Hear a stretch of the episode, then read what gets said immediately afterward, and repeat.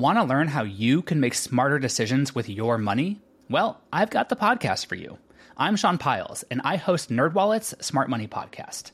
Our show features our team of nerds, personal finance experts in credit cards, banking, investing, and more. And they'll help you make the most of your money while cutting through the clutter and misinformation in today's world of personal finance. You'll get clarity on strategies to help you build your wealth, invest wisely, shop for financial products, and plan for major life events. Listen to NerdWallet's Smart Money Podcast wherever you get your podcasts.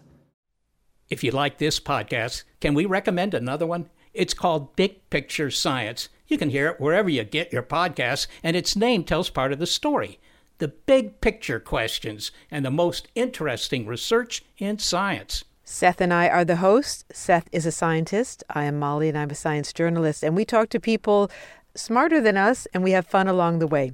The show is called Big Picture Science, and as Seth said, you can hear it wherever you get your podcasts.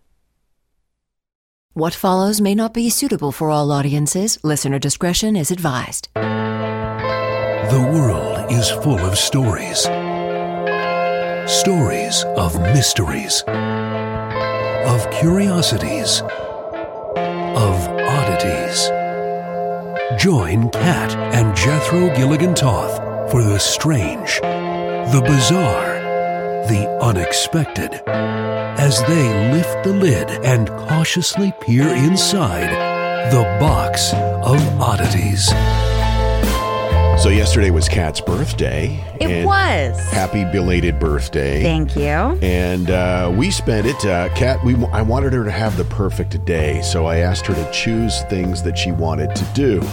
So the first thing we did was go to brunch, and uh, the restaurant wasn't really very clean, and, and there were scrambled eggs on the floor, and got them all over our shoes. Yeah.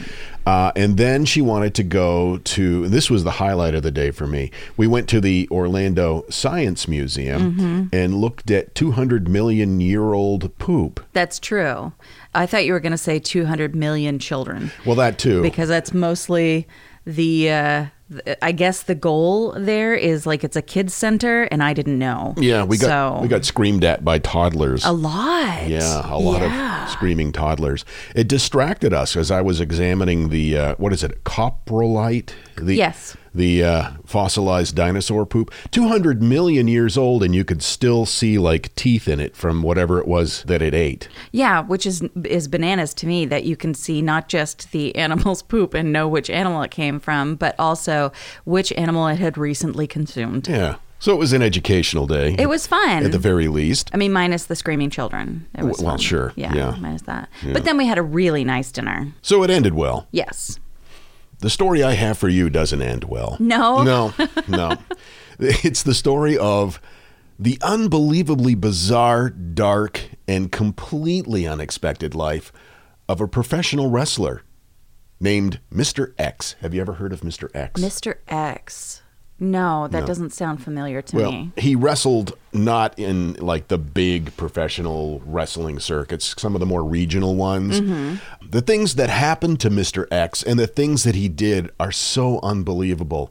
At best, they're unbelievable. At worst, they're just downright shocking. Oh, no. Mr. X was a professional wrestler from 1974 through 1977. Okay, that's a pretty short career. He was born Jerry Bibb Balisok on September 8th. Mm, Balisok sounds like a boxer's name, not a wrestler's name. Yeah, or, or something that was on the old uh, Mike Tyson's Punch Out uh, video game. You know, like Soda Popinski kind I of. um I, I never played that. I, I was poor. He was born in uh, Biloxi, Mississippi. His father's name was Coleman, and he was a school teacher. His mother's name was Marjorie, and she was a hospital nurse. Now, when Jerry was 13, his father died of a heart attack, Sad. which left uh, Marjorie to raise him as a as a single mom.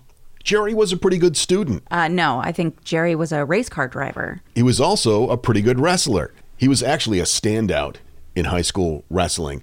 His high school wrestling career was very successful. It drew attention from the University of Tampa, and they came to watch him and had expressed an interest in him uh, coming to to wrestle for the University of Tampa. But at the same time, a guy named Buddy Fuller, who was a promoter for the Eastern Championship Wrestling Federation, uh, saw Jerry and offered him the chance to turn pro right out of high school. Oh, wow. So Jerry began his professional wrestling career in 1974. Buddy Fuller convinced Jerry to use the gimmick Mr. X. This was a character that was actually utilized by uh, a number of pro wrestlers in various territories Oh. and uh, had been for decades. Was it just kind of a general, like, you don't know who this guy is kind Yeah. of persona? Yeah. Okay. Each wrestler who called themselves Mr. X, regardless of where they wrestled or what organization they wrestled for, wore a red and black, uh, oh, I'm sorry, a red and white mask, like a hood over their face. And the reason that uh, he wanted to do this character and um, was encouraged to was so he could not be identified and he could maintain his college eligibility and wrestle as an amateur if he decided he wanted to to do that. Because if he was a professional, then he would have to give up his amateur status, even though it really wasn't. He wasn't a professional wrestler as much as a professional uh, entertainer playing a professional wrestler. Got it. But there was no distinction at the time for, Okay. for amateur eligibility. His real goal, uh, he decided he really wanted to go and get a college degree. So after performing Mr. X for about a year, he'd saved enough money to attend the University of Tampa, join the wrestling team as in hoping to walk on and perhaps earn a scholarship. But when he got there, the coaching staff said they had heard of his pro wrestling career and he wasn't eligible to join the team. And he suspected the guy, Buddy Fuller, who brought him into pro wrestling, mm-hmm. as tipping the university off so that he would not be able to leave professional wrestling. Oh. yeah. Because would- he had a stake in it. yeah, exactly. After that, Jerry left the Southeastern Championship Wrestling Federation forever. He was kind of pissed about that. Sure. From 75 to 77, he can he continued performing as Mr. X, but this time with the Georgia Championship Wrestling and Championship Wrestling of Florida. He uh, had some notable feuds. He he uh, he fought Dusty Rhodes and other big name wrestlers at the time, big names on the circuit. Jerry was pretty big. He was like six foot one and three hundred pounds. Wow. And uh, even though he was obviously one of the larger uh, wrestlers in that particular uh, organization, he was consistently cast as the loser. It was more profitable for some of the younger, better looking, superstar, gorgeous uh, young wrestling types to, to continue winning. And so by beating this big, giant man, it really accelerated the other careers. He was, he was the heel. That's got to be kind of damaging to your self esteem, I would imagine. Like, especially if you knew that you could beat them in real life. Yeah. And then you just like, everyone thinks you're a big dumb loser. Well, he went to the uh, head of the wrestling organization and said, I want to switch roles. I want to be the hero. I, I don't want to Yeah. be the heel anymore. They said, No, it's, it, we want you to continue to do the Mr. X role. It's just too profitable for everybody. You're Right. making money. I'm making money. Everybody's making money. In January 1970, Jerry unfortunately was involved in a motorcycle accident. And uh, among other injuries, he fractured his hip. And so he couldn't wrestle. Okay. While, certainly while he, they had to put a pin in it. And so he had to heal up. Okay. So the money that he had saved to go to the University of Tampa, he used to buy a motorcycle dealership in Huntsville, Alabama. And while he was recovering from his own motorcycle accident, he began to really dig into the business, become more and more involved, but not in a good way. Oh, no. Um, it wasn't long before the FBI began investigating him for check forgery. oh. They indicted Jerry on 13 counts of check forgery. And it was over international lines, too, which made it even worse. What had happened is he had paid for some motorcycle parts in the Caribbean uh, with a fraudulent check or fraudulent checks uh, that he had written while he was performing overseas, and it kind of caught up with him. And he was thinking that you they couldn't trace it back to him? Or? I don't know what he was Oh, thinking. okay. But according to federal U.S. law, he faced 10 years in prison for each count. Wowza. So he was looking at 130 years in prison. He was obviously pretty concerned about the, the serious prison time. Yeah. So uh, he was dating a woman. Her name was Deborah Kindred, and he uh, he told her that he intended to skip bail and live his life as a fugitive. Oh, man. That's never a good idea. She said, Cool, I'll go with you. So they left with Deborah's young son. Right before the first day of the trial, Jerry, Deborah, and Deborah's son flew to Miami and then to Puerto Rico. Jerry began wrestling in Puerto Rico. Way to stay under the radar, Jerry. Yeah, they of course weren't aware that he was wanted by the FBI. Uh, later in the year, they relocated to the Bahamas and then to Nassau. While in the Bahamas, he was informed by uh, the Bahamian government that his visa was about to expire and it would not be renewed. So they went back to the U.S. This time he went to Seattle. He got a job at Boeing by falsifying college transcripts saying he graduated from the University of Cambridge in England and be, he became an aerospace engineer What? with with no background whatsoever. And they said later when, when they discovered that he was a, a fraud, they said at his interview, he was so convincing. His face to face, he showed great detailed knowledge of aerospace engineering, completely fooled them. And he worked there for about a year and a half before they found out. Whoa. Uh, how, how do you fake knowing aerospace engineering? Don't know. so weird. I'm just trying to picture, like in my head, if someone. Okay, so all right. So, uh, what kind of jobs have you done in the past? Um, so planes, right? And uh, because it's like you have to get air under the wing, right?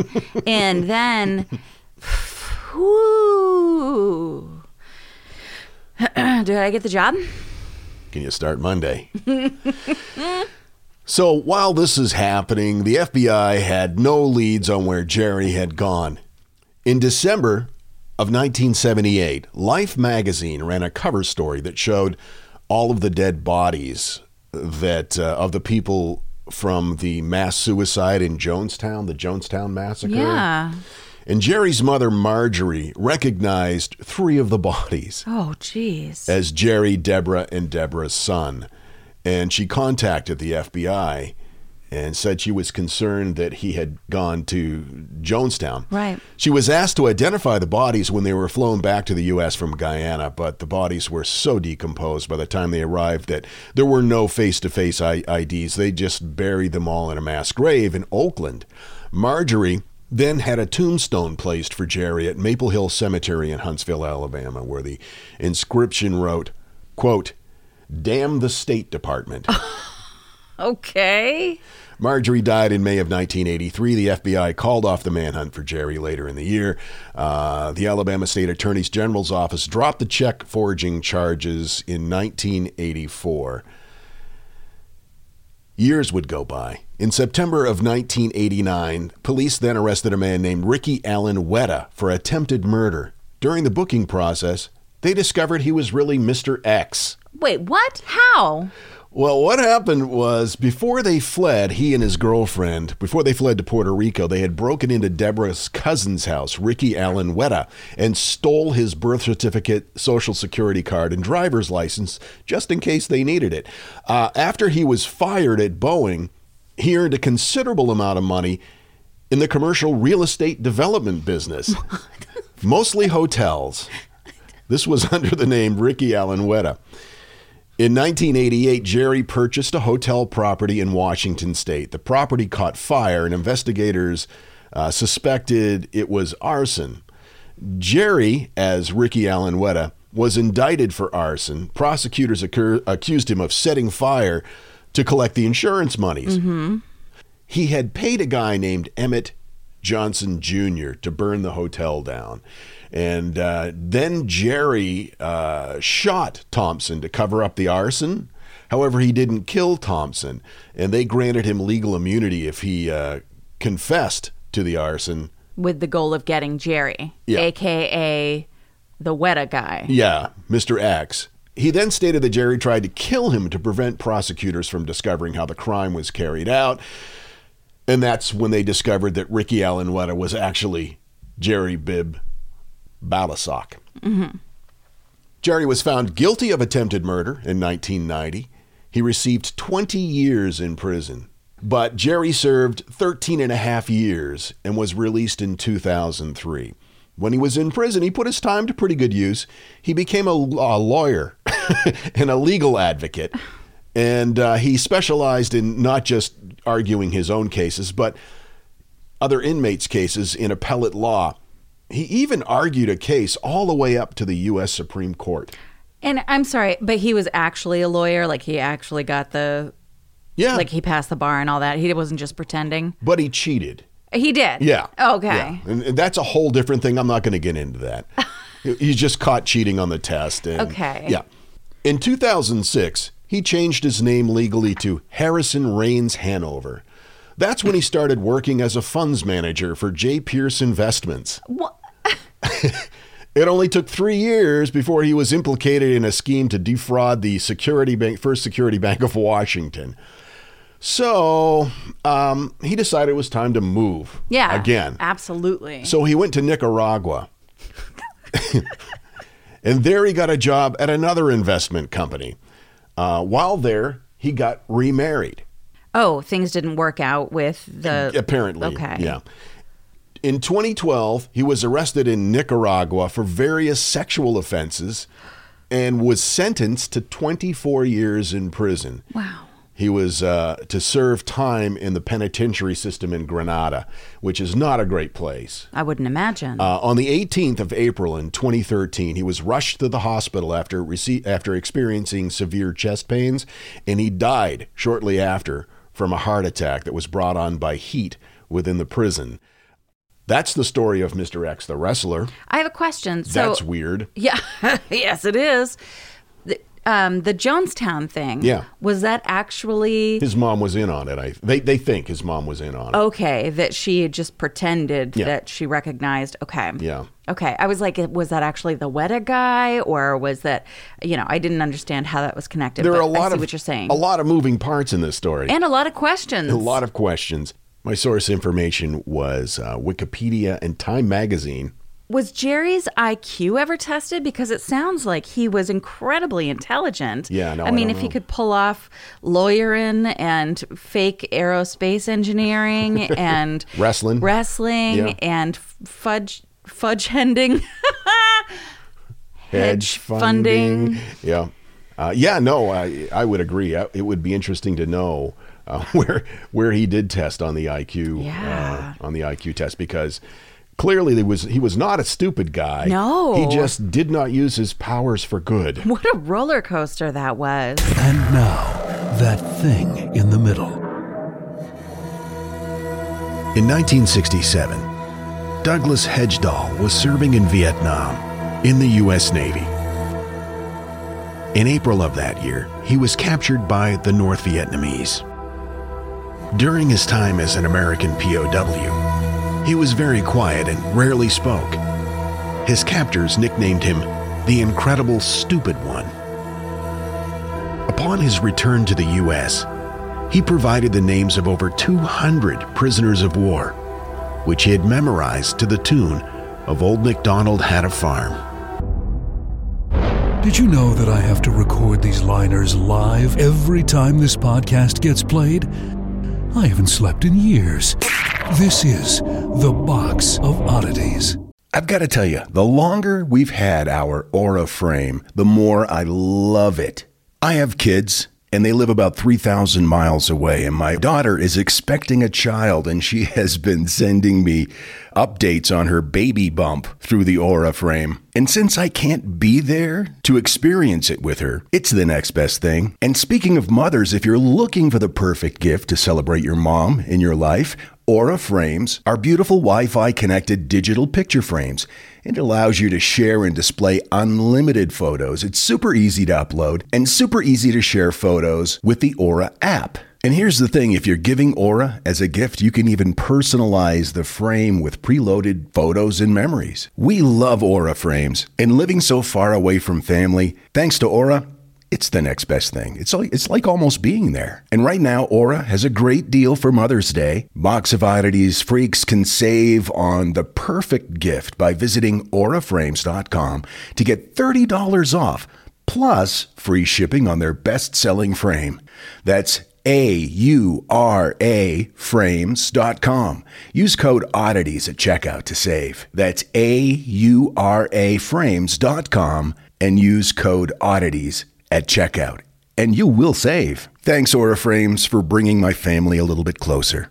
This message is sponsored by Greenlight. You know, as your kids get older, there are some things about parenting that gets easier. I remember once hearing my sister tell my little niece, If you put your pants on, I'll give you some fresca. And when kids can start to reason that they get something if they do something right, it's a lot easier to manage them. Having that conversation about money with your kids, that's not the easiest thing in the world. Fact is, kids won't really know how to manage their money until they're actually in charge of it, and that's where Greenlight can help. Greenlight is a debit card and money app made just for families. Parents can send money to their kids and keep an eye on the kids' spending and savings, while kids and teens build money confidence and lifelong financial literacy skills. Your kids will learn how to save, invest, and spend wisely thanks to the games that teach kids skills in a fun, accessible way. When I was a kid, I had expected chores and then I had bonus chores. And bonus chores were where I earned money. And so if you're thinking, like, hey, my kid should be doing stuff around the house, yeah, no, you're not wrong. But maybe there's extra ways that they can learn how to be a successful financial money person. What was one of the bonus chores that you had to do? Rub my mom's feet. And what did that pay? I don't know, like a quarter or something. Millions of parents and kids are learning about money on Greenlight. It's the easy, convenient way for parents to raise financially smart kids and families to navigate their life together. Sign up for Greenlight today and get your first month free when you go to greenlight.com slash oddities. That's greenlight.com slash oddities to try Greenlight for free. Greenlight.com slash oddities. Want to learn how you can make smarter decisions with your money? Well, I've got the podcast for you. I'm Sean Pyles, and I host NerdWallet's Smart Money Podcast. On our show, we help listeners like you make the most of your finances. I sit down with NerdWallet's team of nerds, personal finance experts in credit cards, banking, investing, and more. We answer your real-world money questions and break down the latest personal finance news.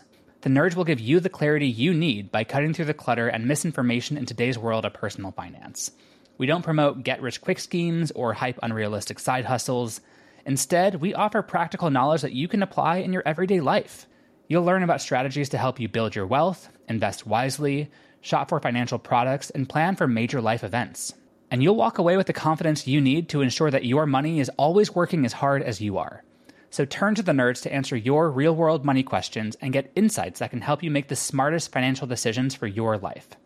Listen to NerdWallet's Smart Money Podcast wherever you get your podcasts. The Box of Oddities with Kat and Jethro Gilligan Toth. Laura sent us a Facebook message. Oh my God, she says. I'm listening to Box 239, where you're talking about all the amusement parks. I think we did like an amusement park accident episode. We or did. Something like that. Yep. She said, You have got to look into Action Park in New Jersey. Oh, yes. People called it Class Action Park and Traction Park. The whole place was run, this is according to her. I don't want to get sued for libel. um, the whole place was run by stoned teenagers. Uh, my story is waiting for my friends to ride this horrifying water slide that you couldn't get me on with a gun. I, I was down at the bottom, and I'm not kidding here. There was a kid there with a fishnet scooping out poop from the water because apparently the water acted as an enema as people were coming down the slides. One of the better decisions of my youth was not getting onto that thing. Yeah, is that is that what they call a log flume? Terrible. Thanks. Thanks, Laura. I think your decision was a sound and wise one. Hmm. My sweet lady who just celebrated a birthday, what you got for me? I wanted to talk today about Varna. Varna is the third largest city in Bulgaria mm-hmm. and the largest city and seaside resort on the Bulgarian Black Sea coast and in the northern Bulgaria region. The city has been a major economic, social, and cultural center for a hot minute. I was expecting you to say centuries, and then you come back with a hot minute. Yeah, it's it's been a bit, a few clicks on the old odometer. Varna is home to a civilization that emerged on the shores of lakes near the Black Sea some 7,000 years ago. Wow. And until just a few decades ago, uh, most archaeologists thought that the Copper Age people living in this area organized themselves in very simple, small groups. But discoveries in the 70s changed all of that. In 1972, an excavator operator named Raycho Marinov found a few pieces of jewelry, a few bracelets, a breastplate while he was digging trenches for electrical cables. And after fishing these things out of his bucket, he uh, put them in a small box and put them under his bed. As you do. He wasn't sure exactly what it was that he found, but he wanted to, you know, put it aside. It was interesting enough to. Uh, Yeah, and he, he didn't know exactly what to do with it. So he'd just gotten new work boots. So he put the stuff in his work boots box and then shoop right under the bed. A few weeks went by before he thought, oh, yeah, so my old teacher now runs this museum. Maybe I'll reach out to him. And he did. He gave the box of jewelry, still covered in dirt, to his old teacher. Now, this museum owner thought that this box of whatever might be of interest to Dr. Alexander Minchev, who was just 25 at the time. He'd just received his PhD, and he was, uh, you know, a little skeptical about this quote unquote box of treasures that this excavator worker had under his bed. now, until this morning, not this morning, day after my birthday, but this morning that the In the story, the old yeah. teacher, yeah, mm. all the known gold artifacts from the Copper Age, all of them weighed less than a pound combined.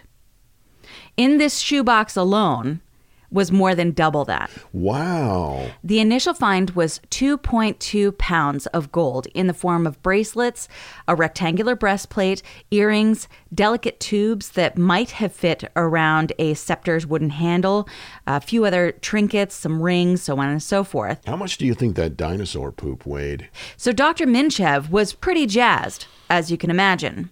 So soon the construction worker was leading archaeologists, uh, his old teacher, and a police officer out to where he found these pieces. And there were more. Marinov was awarded 500 BGN by the government, which is equal to several monthly salaries. And Dr. Minchev took over what was to become one of the most important archaeological discoveries ever made in Bulgaria with Ivan Ivanov. What they'd discover was soon to be known as the Varna. Oh shit, I should have looked up the pronunciation of this word. the Varna Chalcolithic Nic- the Varna Chal- Chalcolithic. The Varna Chalcolithic necropolis. That was beautifully done. Okay. Oh. There were graves with skeletons, mostly male, as well as symbolic graves without human remains. And over the next 15 years, around 300 graves were uncovered. Holy shit. Now, all of these graves dated to a relatively brief period of time between 4600 and 4200 BCE, which was a pivotal point in human history when people were just beginning to unravel the secrets of metalworking. And in these graves, they found over 22,000 exquisite artifacts, sophisticated examples of copper, pottery, about 600 pieces of pottery, flint, obsidian blades, beads, shells, and gold, including 3,000 items made from gold with a total weight of 13.23 pounds. That's about six kilograms. And this this is from about 7,000 years ago? Yeah. Holy crap. Artifacts from the cemetery were created only a few centuries after the first migrant farmers moved to Europe. It is the oldest gold treasure in the world, dating from 4600 to 4200 BCE. Some graves contained, as I said, no skeletons. They were quote unquote symbolic graves, and those were the richest in terms of the amount of gold and other treasures found within them. Some of the symbolic graves also contained human size masks made of unbaked clay. They were placed in the position where the head might sit in a in a traditional grave, and then the rest of the grave was just filled with gold. So, as I said, 3,000 gold artifacts were found with a weight of approximately six kilograms, um, which we'd talked about the gold from that era until that morning. Again, that morning not being. Um, No, Yeah. right. Or, uh, okay. So now we're at six times the amount of gold previously known to be around at that time period. And excavated from essentially one site. exactly. Good lord. There was one grave in particular that was super interesting, and it was grave number 43. It contained more gold than has been found in the rest of the world for that epoch. The riches of Varna Cemetery weren't evenly distributed, though. The majority of the burials contained very little of value uh, some beads, maybe a flint knife, or a bone bracelet, and then one in five would contain a small gold object like beads or pendants. But just four graves contained three quarters of the cemetery's gold. So clearly there was a uh, social hierarchy. Yes. Even then. That's the first evidence of a social hierarchy Oh, shut up. in historical record. That's amazing. Yes. And it's also, as I said, the oldest known gold treasure.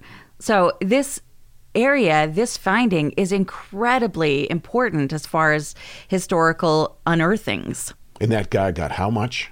500 BGE, it's equal to about $300. Boy, he got screwed. Well, yeah. And in addition to that, the government had people kind of like keep an eye on him to make sure he wasn't going back to the spot, which I think is kind of shitty. I mean, he let them know about the know about the stuff in the first place. Yes, thank you so much for helping us find this priceless ancient site full of valuable Copper Age treasures and riches. Uh, now, um, go away. And, and don't come back. Right. Here's $300. Look at all this rich stuff. Get out of here. The um, high status male that was buried with the most remarkable amount of gold held a war mace and wore a gold penis sheath.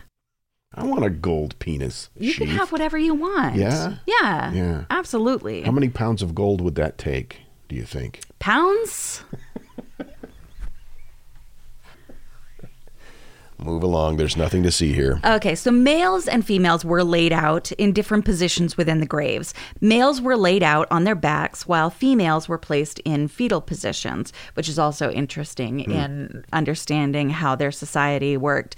Uh, the findings also showed that the Varna culture had trade relations with distant lands, and that comes from other artifacts that they found that they know were sourced from various other places. Now, what happened next is an enduring mystery. Again, next meaning at that point in hmm. history and not, Not now, next. right. Yeah, okay. By the end of the fifth millennium BCE, the once strong and powerful Varna culture began to disintegrate. All along the lower Danube, settlements and cultures that had flourished during that time came to an abrupt end around 4000 BCE. And for six centuries afterward, the region appears to have been pretty much empty, Just abandoned. abandoned. It went from this flourishing civilization in uh, in early Copper Age times to just being completely Nada. Yeah. Wow. Do we know why? Well, there are theories that exist. Some believe that there was an invasion by the mounted Indo European warriors, but there's not a lot of evidence to back that up. Other theories think that there was an epidemic that came and wiped them out. But again, the way in which they found people buried, it just doesn't lend to that idea. So recently, it's been hypothesized that the downfall of the civilization was a result of a, a combination of factors, but largely climate change, which turned very large areas of land that once had been able to be used for farming and such into marshes and swamps. So probably the vacating of this particular geographic area wasn't like an overnight thing. It was a gradual process of uh, climate change disrupting their agricultural opportunities. Right, but it couldn't have happened too gradually because the time period that they did occupy that space was so brief. Like 200 years, you said, right? something like that. yeah. Wow. And the Black Sea at that time was as much as 25 feet lower than it is today. So you can see how the land obviously has changed dramatically, um, and and maybe they they just had a bunch of crops in, and all of a sudden there's a bunch of water there instead, and long-legged birds, and they're like, "Oh dang, we Yeah. got to get out of here." Yeah. I just think it's fascinating that we can look into the minds of people that lived at the very beginning of civilization, at the very beginning of understanding how to work metals, and to know that one of the first things they made were gold penis sheaths, which is not easy to say, really. No, it's not. Yeah. Gold penis sheaths. Gold penis sheaths. Gold penis sheaths. Yeah, no, it's hard to say. Sheaths. Sheaths. I feel like we've spent enough time on this. Yes, we have. Yeah. All right. So anyway, that is the Varna excavation, and uh, you know, Bulgaria not really a, a place known for its riches now. Uh, once the civilization that held the most. Fascinating. Yeah. Where did you find that story? Thanks for asking. I got most of my information from Ancient Origins, Smithsonian Magazine, Foreigner.bg, and of course, Wikipedia. Oh, and we wanted to thank uh, Caveat in uh, the lower east side of Manhattan, where we did our live show a week or so ago, uh, for sending us a copy of the video of the show. They did such a great job producing it. They had aerial shots and different angles, and it was really, really well done. And so we are going to tighten it up a little bit and put it up on Patreon for our patrons. Yeah, and we also wanted to take a minute and thank our new patrons, Michael, Helene, Sydney, and Sean, for joining us. And if you've been considering becoming a patron, not only do you get ad free episodes, but uh, if you do it now, you'll uh, be able to watch the New York show for free. Just go to theboxofoddities.com. Box of Oddities available on all major podcast platforms, including Amazon Music. And we'll see you next time. Until then, keep flying that freak flag. Fly it proudly, you beautiful freak. And so, let it be known that the box of oddities belongs to you, and its fate is in your hands. Henceforth, the box of oddities commits to the telling of stories stories of the strange, the bizarre, the unexpected. We wish to offer our deeply felt gratitude and appreciation for your patronage. TheBoxOfOddities.com.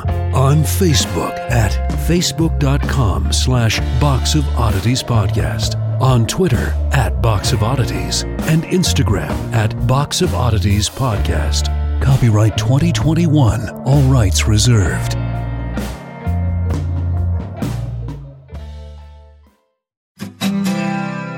My name is Greg Jackson. I'm a historian, professor, and the creator of History That Doesn't Suck, a podcast that provides a complete overview of U.S. history through storytelling, yet keeps the rigor you'd expect in a university class. Starting with 22 year old George Washington in his first battle, join me for a chronological telling of the United States story, its unlikely revolution, fractious civil war, tenacious inventors, brave reformers, and more. With more than 100 episodes, you can already binge listen your way through the progressive era. Find History That Doesn't Suck wherever you get your podcasts. Have you ever wondered how inbred the Habsburgs really were? What women in the past used for birth control? Or what Queen Victoria's nine children got up to? On the History Tea Time podcast, I profile remarkable queens and LGBTQ plus royals, explore royal family trees, and delve into women's medical history and other fascinating topics. Join me every Tuesday for History Tea Time, wherever fine podcasts are enjoyed.